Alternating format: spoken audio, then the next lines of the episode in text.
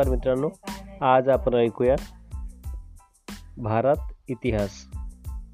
पहिला भाग ऐकू प्राचीन भारत, इतिहासाची आवश्यकता व इतिहासाची साधने.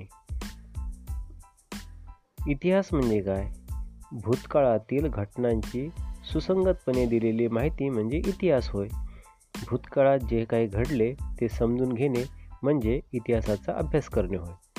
आता ऐकूया आपण इतिहासाची आवश्यकता काय असते. इतिहासाच्या अभ्यासातून आपल्या पूर्वजांनी केलेली प्रगती समजते. त्यामुळे आपल्या पूर्वजांविषयी आपल्या मनात अभिमानाची भावना निर्माण होते. पूर्वजांनी केलेल्या चुका आपल्याला टाळता येतात आणि भविष्यकाळात प्रगती करणे शक्य होते. कालगणना, घटनांचा कालक्रम ठरवण्यासाठी काळ मोजण्याची जी पद्धत वापरतात तिला कालगणना म्हणतात. स्थूलमानाने येशू ख्रिस्ताच्या जन्मापासून इसवी सनाची कालगणना करतात. अरबी भाषेत येशू ख्रिस्तांना ईसा म्हणतात. ईसावरून इसवी हा शब्द तयार झाला. आंतरराष्ट्रीय स्तरावर सर्वांना सोयीचे व्हावे म्हणून इसवी सन ही कालगणना आज जगभर वापरली जाते. इसवी सनापासून एखादी घटना एकशे सत्तावन्न वर्षांनी घडल्यास इसवी सन एकशे सत्तावन्न असे लिहितात. गौतम बुद्धांचा जन्म इसवी सनाच्या पूर्वी पासष्ट पाचशे त्रेसष्ट वर्ष झाला म्हणून त्यांचा जन्म इसवी सन पूर्व पाचशे त्रेसष्ट असे लिहितात. आता पाहू आपण इतिहासाची साधने. भौतिक साधने, पुरातन काळात वस्तू, घरे, इमारती, लेणी, मंदिरे इत्यादी भौतिक साधने आहेत. लिखित साधने, मंदिरांच्या भिंती, लेखांच्या भिंती, शिळा, ताम्रपट, भांडी, कच्च्या विटा इत्यादीवर कोरलेले लेख. सुरुवातीच्या काळात माणूस कच्च्या विटा, पपायरस, झाडाच्या साली, ताडपत्रे, भुजपत्रे यावर बोरूने लिहित असे. मौखिक साधने, ओव्या, लोकगीते, लोककथा इत्यादी. प्रा भारताच्या प्राचीन इतिहासाची साधने. वैदिक वाङ्मय, रामायण, महाभारत, जैन ग्रंथ, बौद्ध ग्रंथ, ताम्रपट, शिलालेख, उत्खननात सापडलेल्या वस्तू. आता ऐकूया प्राचीन भारत हा भाग. प्रागैतिहासिक कालखंड, त्यालाच अश्मयुग म्हणतात. अश्मयुगात मानवाने दगड, लाकूड, हाडे यांचा उपयोग व हत्यारे व अवजारे बनवण्यासाठी केला. अश्मयुगाचे प्रकार पुरा पुराणाश्मयुग आणि नवाश्मयुग. पुराणाश्मयुगाचा कालखंड इसवी सन पूर्व वीस लाख वर्षे ते इसवी सन पूर्व तीस हजार वर्षे. आंतराश्मयुगाचा कालखंड इसवी सन पूर्व तीस हजार वर्षे ते इसवी सन पूर्व दहा हजार वर्षे. नवाश्मयुगाचा कालखंड इसवी सन पूर्व दहा हजार ते इसवी सन पूर्ण पूर्व पाचशे वर्ष. अश्मयुगातील हत्यारे सापडलेली ठिकाणे. कांगरा व बेलनबोरे उत्तर प्रदेश, गुलेर पंजाब, लंघनज लंघनज गुजरात, महेश्वर राजपिपला मध्य प्रदेश, नेवासे इनामगाव महाराष्ट्र, ब्रह्मगिरी कर्नाटक. नवाश्मयुगाची वैशिष्ट्ये. शिकार करणे, शेतीचा प्रारंभ, भटक्या जीवनाची अखेर, स्थिर जीवनाची सुरुवात, कातडे सोलणे, मांसा मांसाचे तुकडे करणे, झाडांची साल काढणे, पशुपालनास सुरुवात याच काळात झाली. मातीची भांडी बनवणे, धातूचा वापर, धर्मकल्पनांचा उदय. अश्मयुगातील मानवांचे सांस्कृतिक जीवन. निवासस्थाने. सुरुवातीला मानवाने गुहा व खडकातील कपारींचा उपयोग केला. या गुहांची व कपारींची तोंडे वाऱ्याच्या दिशेला असणार नाहीत याची दक्षता घेतली जात होती. त्यानंतरच्या काळात वासुदेवाच्या टोपीच्या आकाराच्या झोपड्या बांधण्याचे तंत्र विकसित झाले. झोपड्यांसाठी झाडांचा पाला, बांबू, लाकडे, गवत, कातडे यांचा वापर होऊ लागला. नवाश्मयुगाच्या शेवटी दगड, माती, लाकूड, बांबू यांचा वापर होऊ लागला. हत्यारे व अवजारे. मानवाचे भटके जीवन नष्ट झाल्यावर गारगोटीपासून धारदार पाती, छोट्या छिन्या, टोकदार बाण इत्यादी हत्यारांची निर्मिती झाली. सांबरांची शिंगे व हाडे यांचाही हत्यारासाठी उपयोग होऊ लागला. कठीण कुऱ्हाडीचा वापर होऊ लागला. भांडी बनवण्यासाठी कुंभाराच्या चाकाचा वापर होऊ लागला. शेतीचा शोध लागला. आता ऐकूया आपण शेती व पशुपालन. अश्मयुगातील मानवाच्या प्रगतीचा हा महत्त्वाचा टप्पा मानला जातो. दीर्घकालीन निरीक्षण आणि अनुकरणातून शेतीचा व पशुपालनाचा जन्म झाला.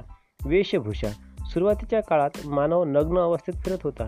ताग, जवस, वाख इत्यादीच्या धाग्यांनी पीळ देऊन माणूस जाडीभरडी वस्त्रे बनवू लागला. कला. स्थैर्यामुळे मानवाच्या सांस्कृतिक विकासाला सुरुवात झाली. हाडे, दात, फळांच्या बिया यांच्या माळा बनवण्याचे तंत्र मानवाने अवगत केले.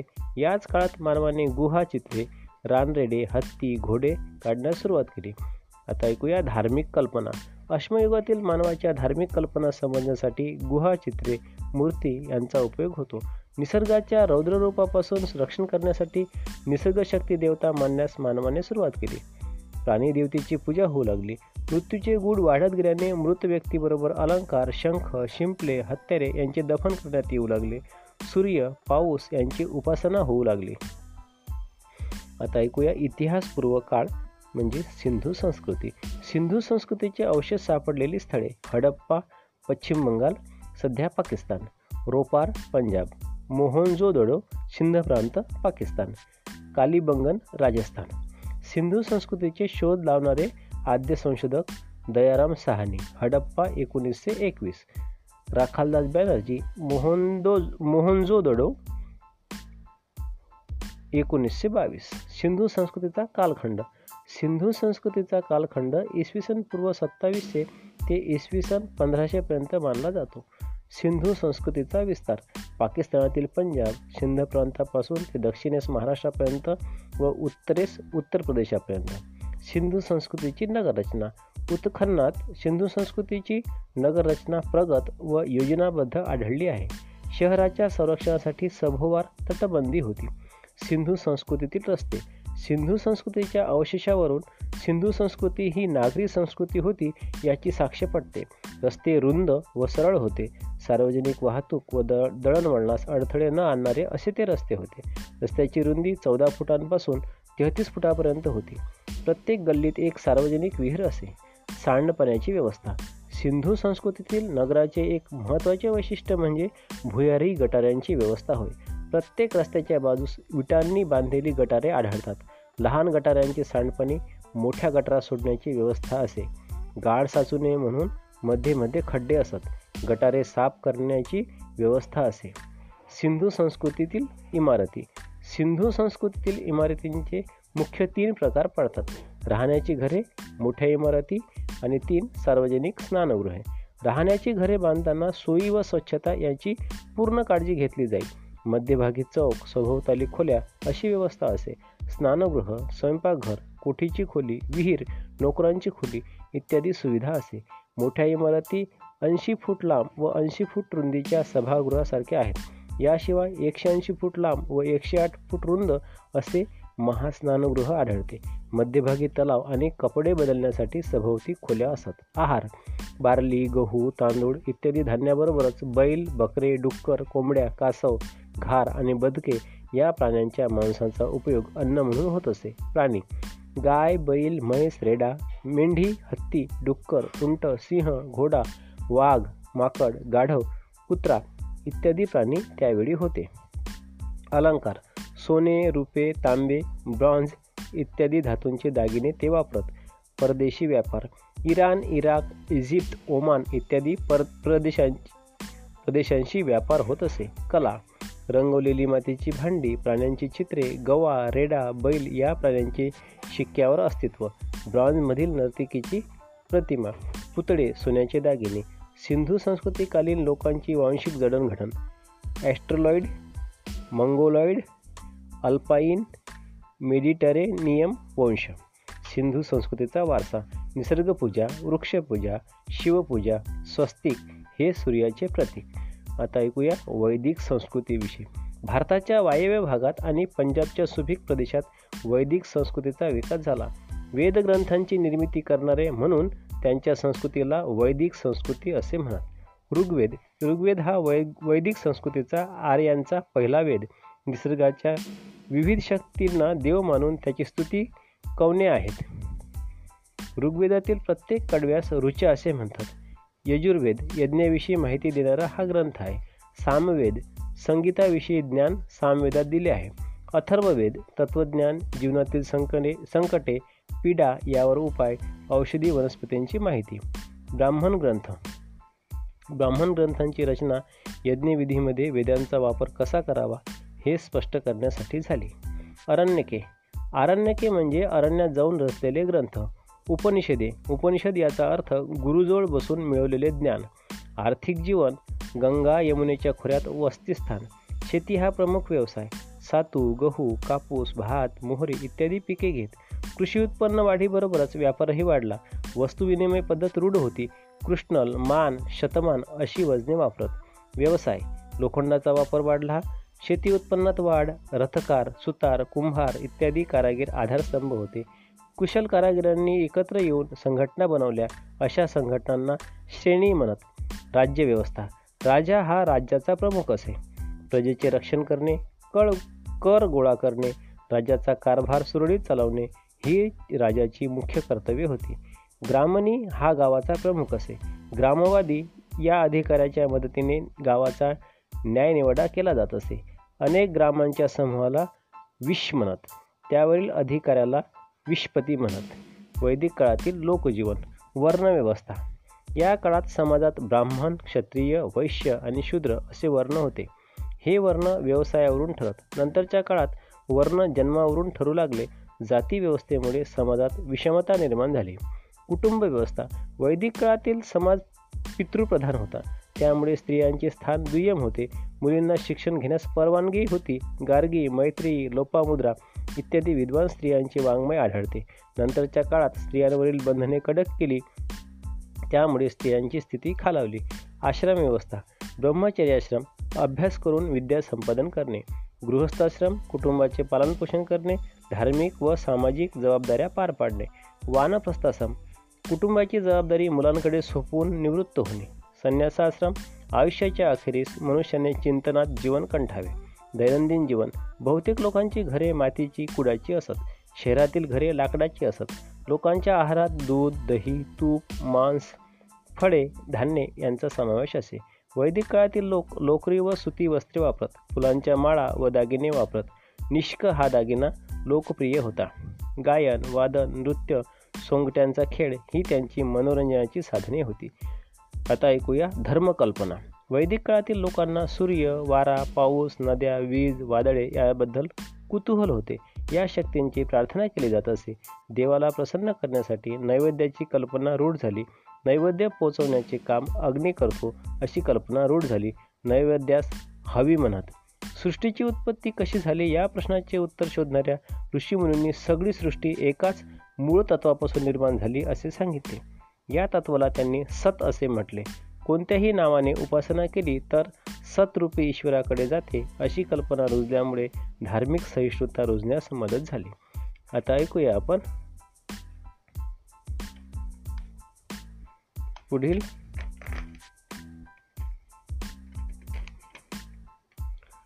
जैन धर्म. जैन काळात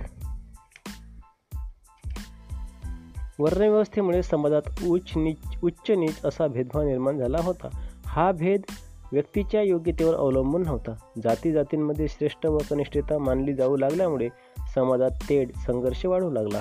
या परिस्थिती परिस्थितीतून समाजाला योग्य वळण लावण्यासाठी वर्धमान महावीर, गौतम बुद्ध यांनी नवे विचार मांडले. याच काळात चार्वाक, कपिल यांनी समाजातील अंधश्रद्धा कमी करण्याचा प्रयत्न केला. जैन धर्माची स्थापना ऋषभदेव यांनी केली. त्यांच्यानंतर आणखी तेवीस तीर्थंकर झाले. धर्माची तत्त्वे प्रकट करणाऱ्या व्यक्तीस तीर्थंकर असे म्हणतात. वर्धमान महावीर हे जैन धर्माचे चोवीसावे तीर्थंकर होते. ऋषभदेव यांचा जन्म अयोध्या येथे झाला तर निर्वाण कैलास येथे झाले. वर्धमान महावीर वर्धमान महावीर यांचा जन्म इसवी सन पूर्व पाचशे नव्याण्णव साली बिहार राज्यातील कुंडग्राम येथे झाला. वर्धमान महावीरांच्या आईचे नाव त्रिशला व वडिलांचे नाव सिद्धार्थ असे होते. सर्व सुखाचा त्याग करून ज्ञानप्राप्तीसाठी ते भारतात फिरले. त्यांनी बारा वर्षे खडतर तपश्चर्या केली. त्यानंतर त्यांना ज्ञानप्राप्ती झाली. वर्धमान महावीरांनी इंद्रियांवर विजय मिळवला होता म्हणून लोक त्यांना जीन म्हणू लागले. आपला उपदेश सर्वसामान्य लोकांना कळावा म्हणून त्यांनी अर्धमागधी या लोकभाषेचा वापर केला. महावीरांचा मृत्यू इसवी सन पूर्व पाचशे सत्तावीस रोजी झाला. पंचमहाव्रते. महावीरांनी अहिंसा हे सर्वश्रेष्ठ तत्त्व मानले. कोणत्याही प्रकारची हिंसा त्यांना मान्य नव्हती. त्यांनी आपल्या अनुयायांना आचरणाचे जे नियम सांगितले त्यांना पंचमहाव्रते म्हणतात. एक, अहिंसा. कोणत्याही जीवाची हिंसा करू नये. दोन, सत्य. नेहमी खरे बोलावे, खरेपणाने वागावे. तीन, अस्तेय. चोरी करू नये, चोरीचा माल घेऊ नये. चार अप्र परिग्रह, कोणत्याही प्रकारच्या मालमत्तेचा साठा करू नये. पाच ब्रह्मचर्य, आचरण शुद्ध ठेवावे. त्रिरत्ने, वर्धमान महावीरांनी सम्यक दर्शन, सम्यक ज्ञान, सम्यक चरित्र अशी तीन तत्वे सांगितली आहेत, त्यांना त्रिरत्ने म्हणतात. सम्यक दर्शन, महावीरांच्या तत्त्वज्ञानावर श्रद्धा ठेवणे. सम्यक ज्ञान, महावीरांच्या शिकवणीचे व जैन तत्त्वज्ञानाचे ज्ञान करून घेणे. सम्यक चरित्र, महावीरांच्या शिकवणीचे व जैन तत्त्वज्ञानाचे आचरण करणे. महावीरांनी दिलेली शिकवण, मोठेपणा जातीवर अवलंबून नसतो तर उत्तम चरित्र्यावर अवलंबून असतो. पुरुषाप्रमाणे स्त्रियांना तपश्चर्या करण्याचा, ज्ञान मिळवण्याचा, संन्यास घेण्याचा अधिकार आहे. सर्व प्राणीमात्रावर प्रेम करा, अंतःकरणात दया व करुणा असू द्या. जैन धर्मातील प्रमुख पंथ दिगंबर पंथ आणि श्वेतांबर पंथ.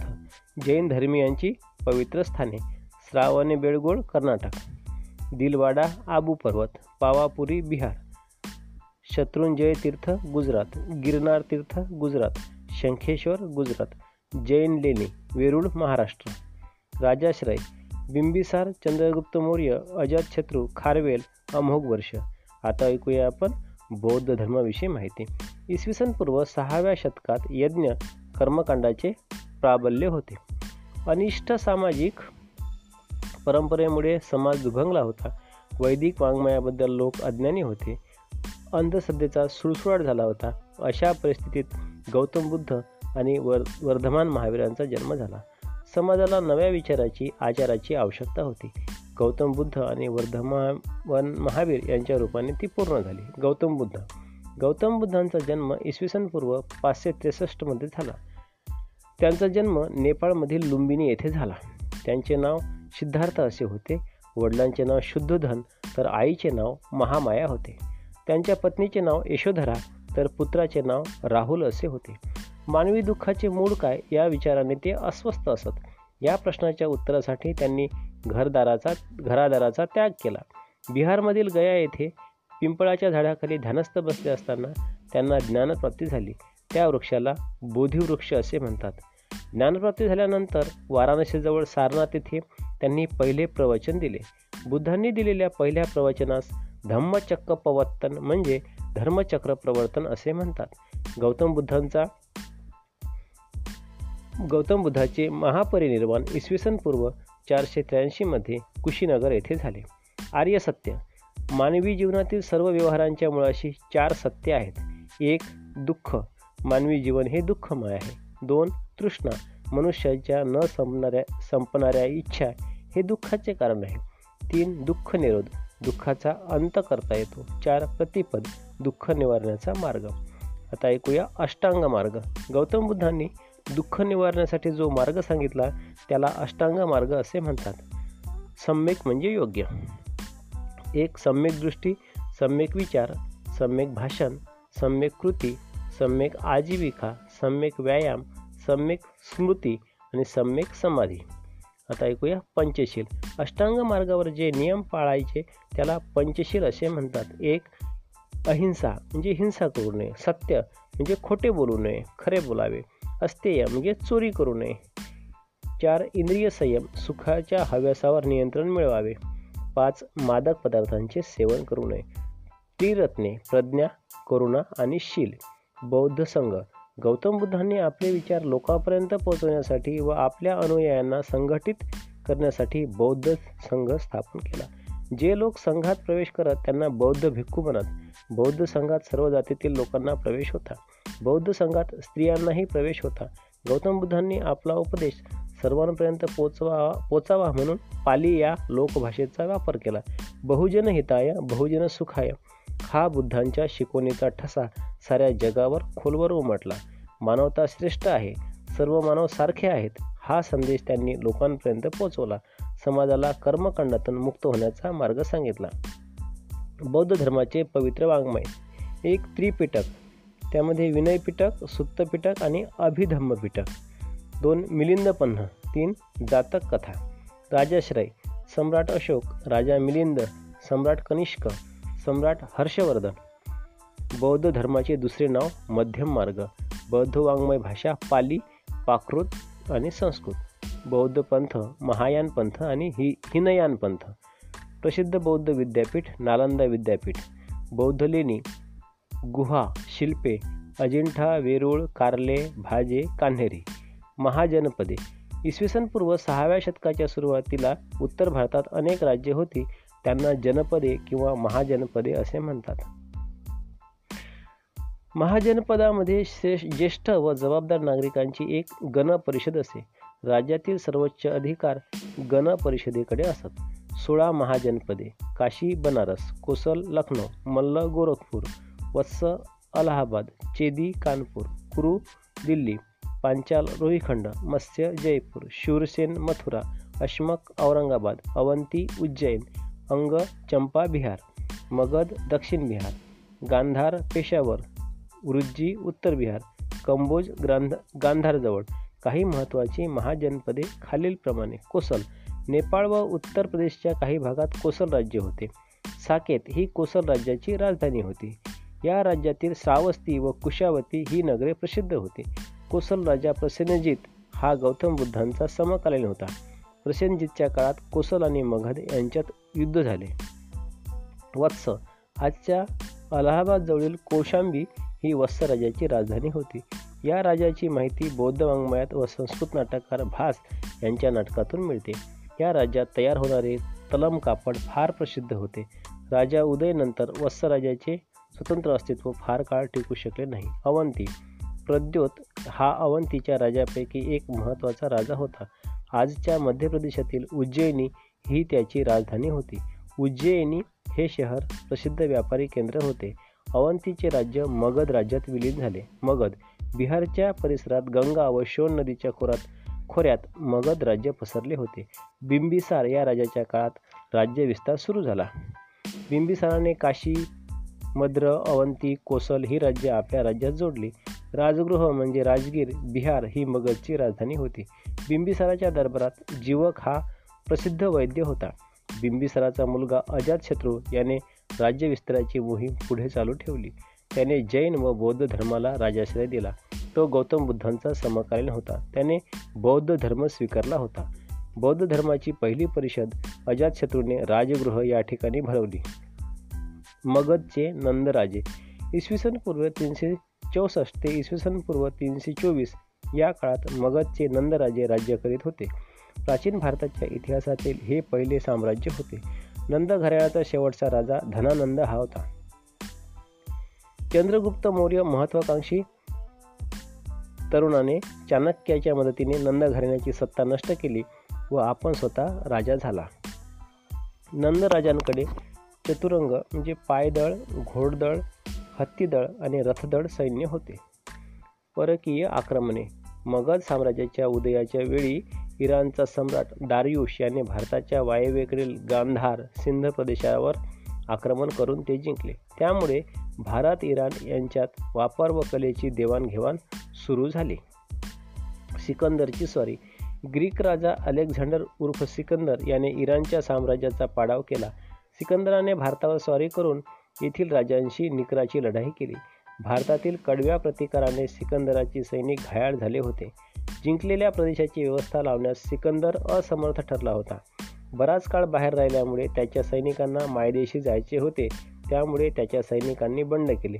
अखेर जग जिंकण्यासाठी आलेला सिकंदर भारतातून माघारी फिरला. वाटेत बॉबिलॉन येथे इसवी सन पूर्व तीनशे तेवीस साली त्याचा मृत्यू झाला. भारत ग्रीस संबंध. सिकंदरच्या स्वारीमुळे भारत ग्रीस संबंध वाढले. दळणवळण व्यापार वाढला. ग्रीकांच्या शिल्पकलेचा भारतीय शिल्पकलेवर प्रभाव पडला. त्यातून गांधार शिल्पकलेचा जन्म झाला. ग्रीकांच्या नाण्यावर एका बाजूला राजाचे व दुसऱ्या बाजूला एखाद्या देवतेचे चित्र असे. नाणी तयार करण्याची कला भारतीयांनी ग्रीकांकडून घेतली. आता ऐकूया मौर्यकालीन भारत. भारताच्या इतिहासात मौर्यांचा इतिहास महत्त्वाचा आहे. मौर्य काळात भारतात एकछत्री साम्राज्याची स्थापना होऊन स्थिर शासन निर्माण झाले. सिकंदरच्या मृत्यूनंतर ग्रीक अधिकाऱ्यांनी आपापल्या प्रदेशातील स्वतंत्र राज्याची घोषणा केली. चंद्रगुप्त मौर्याने ग्रीक सेनापती सेल्युकस निकेटर याचा पराभव करून वायव्य भारतात शांतता प्रस्थापित केली. चंद्रगुप्त मौर्य. मौर्य साम्राज्याचा संस्थापक चंद्रगुप्त मौर्य.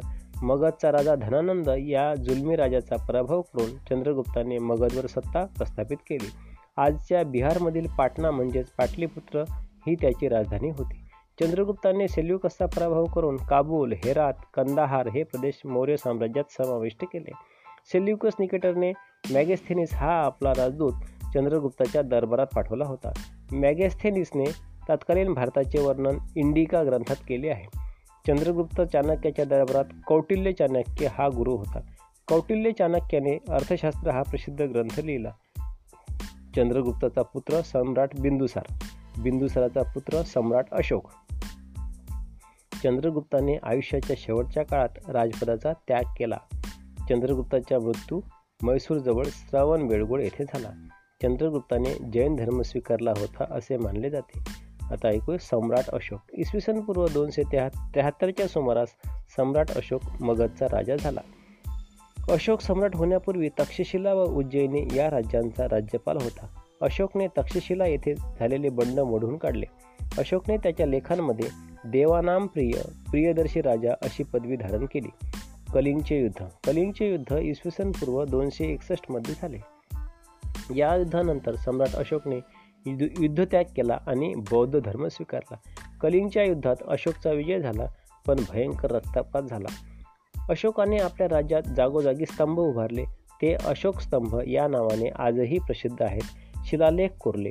सदाचार, अहिंसा, सत्य, भूतदया ही तत्वे माणसाने आचरणात आणावी. वडीलधाऱ्यांचा मान राखावा असा त्याचा आग्रह होता. धर्मप्रचार. सम्राट अशोकाने बौद्ध धर्म स्वीकारला. त्याने आपला मुलगा महेंद्र व मुलगी संगमित्रा यांना बौद्ध धर्माच्या प्रचारासाठी श्रीलंकेला पाठवले. सम्राट अशोकाला सर्व धर्मांविषयी आदर होता. लोकोपयोगी कामे. माणसांना व पशूंना मोफत औषध पाणी मिळावे म्हणून दवाखाने काढले. उपयोगी औषधी वनस्पतींची लागवड केली. रस्ते बांधले. धर्मशाळा बांधल्या. रस्त्यांच्या दोन्ही बाजूंना झाडे लावली. वाटसरूंसाठी विहिरी खोदल्या. मौर्यकालीन राज्यव्यवस्था.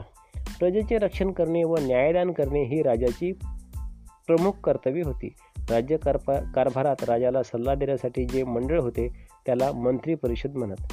जिल्ह्याच्या अधिकाऱ्याला रज्जुक म्हणत. तालुक्याच्या अधिकाऱ्याला गोप म्हणत. खेड्याच्या प्रमुखाला ग्रामणी म्हणत. मौर्यकालीन लोकजीवन. मौर्यकालीन लोक कृषीप्रधान होते.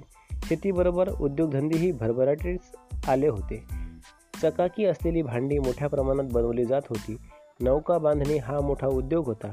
व्यावसायिकांचे व्यापाऱ्यांचे संघ होते, त्यांना श्रेणी म्हणत. लोकांच्या मनोरंजनासाठी सण उत्सव होत असत. कला व साहित्य. सम्राट अशोकाच्या काळात शिल्पकला व वास्तुकला खूप विकसित झाली. अशोकाने स्तंभ, स्तूप, विहार बांधले. सारनाथ येथे सम्राट अशोकाने उभारलेल्या स्तंभावरील धम्मचक्र आज भारताच्या राष्ट्रध्वजावर झळकत आहे. मौर्य काळात पाली, अर्धमागधी भाषा प्रचलित होत्या. पाणिनीचे अष्टाध्यायी, चाणक्याचे अर्थशास्त्र हे ग्रंथ प्रसिद्ध आहेत. याच काळात त्रिपिटक तिपिटक या पाली भाषेतील बौद्ध ग्रंथाची रचना पूर्ण झाली. त्रिपिटकातील थेरी गाथा या ग्रंथाची रचना स्त्रियांनी केली आहे. याच काळात गौतम बुद्धाच्या जीवनावर आधारित जातक कथा लिहिल्या गेल्या. उत्तरेकडील प्राचीन राज्ये म्हणजे गुप्तकाळ. उत्तरेकडील अनेक राजघराणी उदयास आली. त्यापैकी इंडो ग्रीक, कुशाण, गुप्त, वर्धन या घराण्यांची कारद कारकीर्द महत्त्वाची आहे. सम्राट अशोकाच्या मृत्यूनंतर मौर्य साम्राज्याचा ऱ्हास झाला. बृहद्रथ हा मौर्य कुळातील शेवटचा सम्राट होय. पुष्यमित्र शुंग याने बृहद्रथ याचा पराभव केला होता आणि त्याला ठार मारले होते. इंडो ग्रीक सत्ता. भारतातील वायव्येकडील राज्यात इंडो ग्रीक सत्ता अस्तित्वात होती. मिनेंडर या राजाचा उल्लेख भारतीय ग्रंथात मिलिंद असा केला आहे. त्याने नागसेन या बौद्ध भिक्खूबरोबर बौद्ध तत्त्वज्ञानाची चर्चा केली. यातून मिलिंदपन्ह हा प्रश्नोत्तररूपी संवाद ग्रंथ निर्माण झाला. तो मिलिंदपन्ह म्हणजे मिलिंदाचे प्रश्न. इंडो ग्रीकानंतर शक, पहलव या मध्य आशियातील टोळ्यांनी भारतावर आक्रमण केले. कुशाण राजसत्ता. शक पहलवानंतर इसवी सनाच्या पहिल्या शतकात कुशाण भारतात आले. सम्राट कनिष्क. सम्राट कनिष्क हा कुशाणांचा प्रसिद्ध राजा होता. त्याने सोन्याची व तांब्याची नाणी उत्तर भारतात सर्वत्र पसरली होती. कनिष्काच्या काळात बौद्ध धर्माची चौथी परिषद काश्मीरमध्ये भरली होती. आता ऐकूया गुप्त राजसत्ता. इसवी सन तीनशे वीस ते इसवी सन सहाशे या काळात भारतात गुप्त साम्राज्य होते. समुद्रगुप्त. श्रीगुप्त हा गुप्त घराण्याचा संस्थापक होता. पहिल्या चंद्रगुप्ताच्या काळात गुप्त सत्ता प्रबळ झाली. चंद्रगुप्तानंतर समुद्रगुप्त सत्तेवर आला. समुद्रगुप्ताने आसपासच्या लहान राजांचा पराभव केला. त्यांनी पंजाबपासून कालचीपर्यंत किनारपट्टीचा प्रदेश जिंकला. समुद्रगुप्ताच्या वाढत्या प्रभावामुळे सरहद्दीच्या श्रीलंका राजांनी त्याच्याबरोबर मैत्रीचा करार केला होता. समुद्रगुप्ताच्या दिग्विजयाचे वर्णन अलाहाबाद येथील एका शिलालेखात सापडते. दुसरा चंद्रगुप्त. समुद्रगुप्तानंतर त्याचा मुलगा दुसरा चंद्रगुप्त सत्तेवर आला. शकांचा अरी म्हणजे अरी म्हणजे शत्रू म्हणजे त्याला शकारी म्हणत. वायव्येकडील प्रदेशाबरोबरच माळवा, गुजरात, सौराष्ट्र हे प्रदेश त्याने जिंकून घेतले. दक्षिणेतील वाकाटक घराण्यात आपल्या मुलीचा विवाह करून आपले नातेसंबंध प्रस्थापित केले. दुसऱ्या चंद्रगुप्ताच्या काळात फाहिहान हा चीनी प्रवासी भारतात आला होता. वर्धन राजसत्ता आणि सम्राट हर्षवर्धन. गुप्त सत्तेच्या उतरत्या काळात इसवी सनाच्या सहाव्या शतकात वायव्येकडील प्रदेशात वर्धन राजसत्ता उदयास आली. वर्धन घराण्यातील हर्षवर्धन हा महत्त्वाचा राजा होता. हर्षवर्धनने आपला राज्य विस्तार नेपाळ, दक्षिणेस नर्मदा, पूर्वेस आसाम, पश्चिमेस माळव्यापर्यंत नेला. हर्षवर्धनचे लष्करी सामर्थ्य मोठे होते. हर्षवर्धनने आपला राजदूत चीनला पाठवला होता. कनौज सम ही सम्राट हर्षवर्धन साम्राज्याची राजधानी होती. हर्षवर्धन हा बौद्ध धर्माचा अनुयायी होता. हर्षवर्धनच्या काळात युआन सांग हा बौद्ध भिक्खू चीनवरून भारतात आला होता.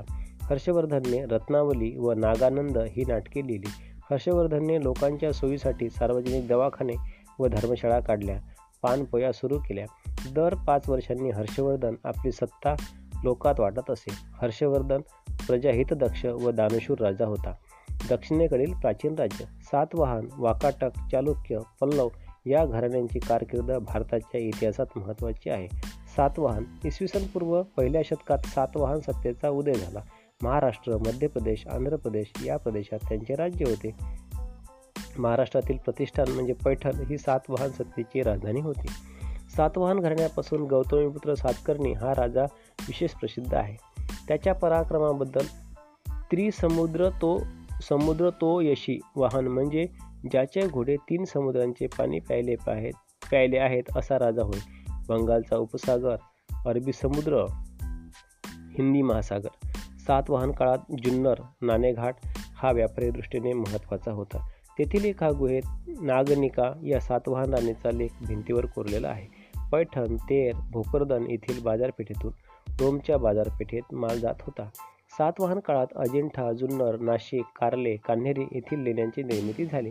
सातवाहन काळातच गाथासप्तमी हा महाराष्ट्रीय प्राकृत भाषेतील काव्यग्रंथ रचण्यात आला. हाल हा सातवाहन राजाचा राजा त्याचा कर्ता होता असे मानले जाते. आता ऐकूया वाकाटक या राजघराण्याविषयी. इसवी सनाच्या तिसऱ्या शतकात विदर्भात उदयाला आलेल्या वाकाटक घराण्याची स्थापना विंध्यशक्ती या नावाने राजाने केली. पहिला प्रवरसेन हा वाकाटक राजा सर्वात प्रसिद्ध होता. त्याने वाकाटकांचे राज्य उत्तरेस नर्मदेपर्यंत आणि दक्षिणेस कोल्हापूरपर्यंत वाढवले. हरिशेन हा वाकाटकांचा शेवटचा राजा होय. हरिशेनाचा मंत्री वराहदेव हा बौद्ध धर्माचा अनुयायी होता. वराहदेवने अजिंठा येथील सोळा क्रमांकाचे लेणे खोदवून घेतले. वाकाटकांच्या काळात महाराष्ट्री या प्राकृत भाषेत विपुल लेखन झाले. संस्कृत वाङ्मयाचा विकास याच काळात झाला. प्रसिद्ध संस्कृत कवी कालिदास याने मेघदूत हे संस्कृत काव्य याच काळात लिहिले असावे. चालुक्य इसवी सनाच्या सहाव्या शतकात पहिला पुलकेशी याने चालुक्य घराण्याची सत्ता स्थापन केली. आजच्या कर्नाटक राज्यात बदामी येथे चालुक्य घराण्याची राजधानी होती म्हणून त्यांना बदामीचे चालुक्य असे म्हणत. चालुक्य राजा दुसरा पुलकेशी याने सम्राट हर्षवर्धनचे आक्रमण परतवून लावले होते. चालुक्यांच्या काळात बदामी, ऐहोळे, पट्टदक्कल येथे बांधलेली मंदिरे प्रसिद्ध आहेत. याच काळात कन्नड व संस्कृत भाषेत विपुल साहित्य निर्माण झाले. पूज्यपाद सामंत सामंतभद्र हे प्रसिद्ध कन्नड कवी चालुक्य काळात निर्माण झाले. पल्लव इसवी सनाच्या सहाव्या शतकात चालुक्यांच्या सत्तेबरोबरच पल्लवांची सत्ता प्रबळ झाली. कांची ही पल्लवांची राजधानी होती. महेंद्रवर्मा हा पल्लवांचा कर्तबगार आणि विद्वान होता.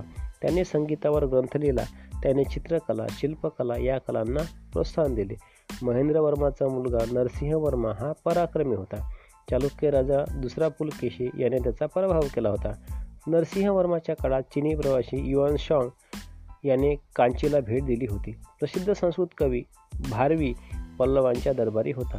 नरसिंहवर्माच्या काळात महाबलीपुरम येथे रथमंदिरे तयार झाली. पल्लवांचे आरमार प्रबळ व सुसज्ज होते. पल्लव राजे शैव वैष्णव पंथाचे आश्रयदाते होते. त्यांच्या काळात सर्व धर्माच्या लोकांना सहिष्णुतेने व न्यायाने वागवले जाई असे चिनी प्रवासी युआन सांग यांनी म्हटले आहे. संगम जे संगम साहित्य दक्षिण भारतात विद्वान साहित्यिकांच्या सभा वेगवेगळ्या कालखंडात भरवल्या गेल्या त्यांना संगम म्हणतात. विद्वानाकडून जी साहित्य निर्मिती झाली त्याला संगम साहित्य असे म्हणतात. संगम साहित्यातील सिलप्पधीरम व मनी मेखलाई ही दोन महाकाव्य प्रसिद्ध आहेत. प्राचीन भारत सांस्कृतिक इसवीसन पूर्व तीनशे ते इसवीसन पूर्व आठशे काळातील सांस्कृतिक घडामोडींचा आढावा पुढीलप्रमाणे. भाषा व साहित्य या काळात संस्कृत व प्रादेशिक भाषेत विपुल साहित्य लिहिले गेले.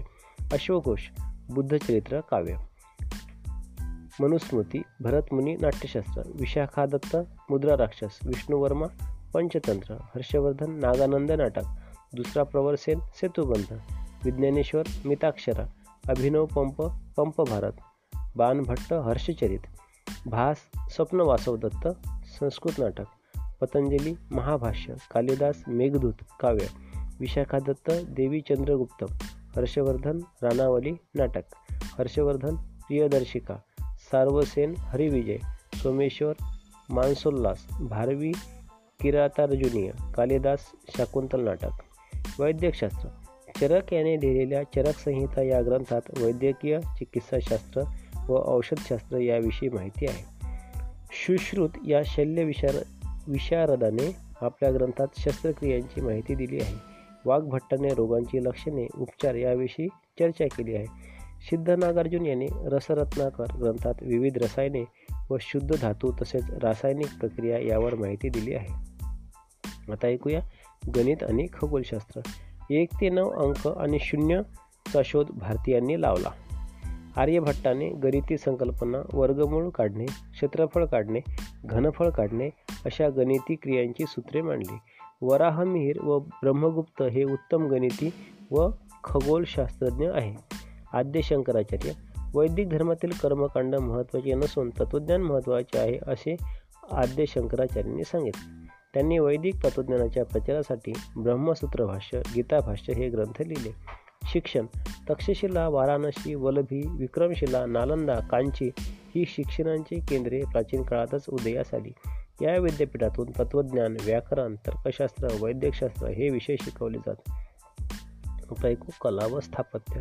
भारतीय स्थापत्यकलेचा विकास मौर्य काळापासून झाला. स्थापत्यकलेचा उत्कर्ष गुप्त काळात झाला. सम्राट अशोकाने सांची येथे स्तूप बांधला.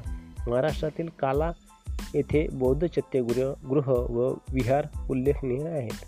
मुंबईजवळील घारापुरी येथील सदाशिव ही शंकराची भव्य मूर्ती प्रसिद्ध आहे. धातुकाम गुप्त काळात धातुकलेचा विकास झाला. दिल्लीजवळील मेहरौली येथील गुप्त काळातील लोहस्तंभ प्रसिद्ध आहे. धन्यवाद.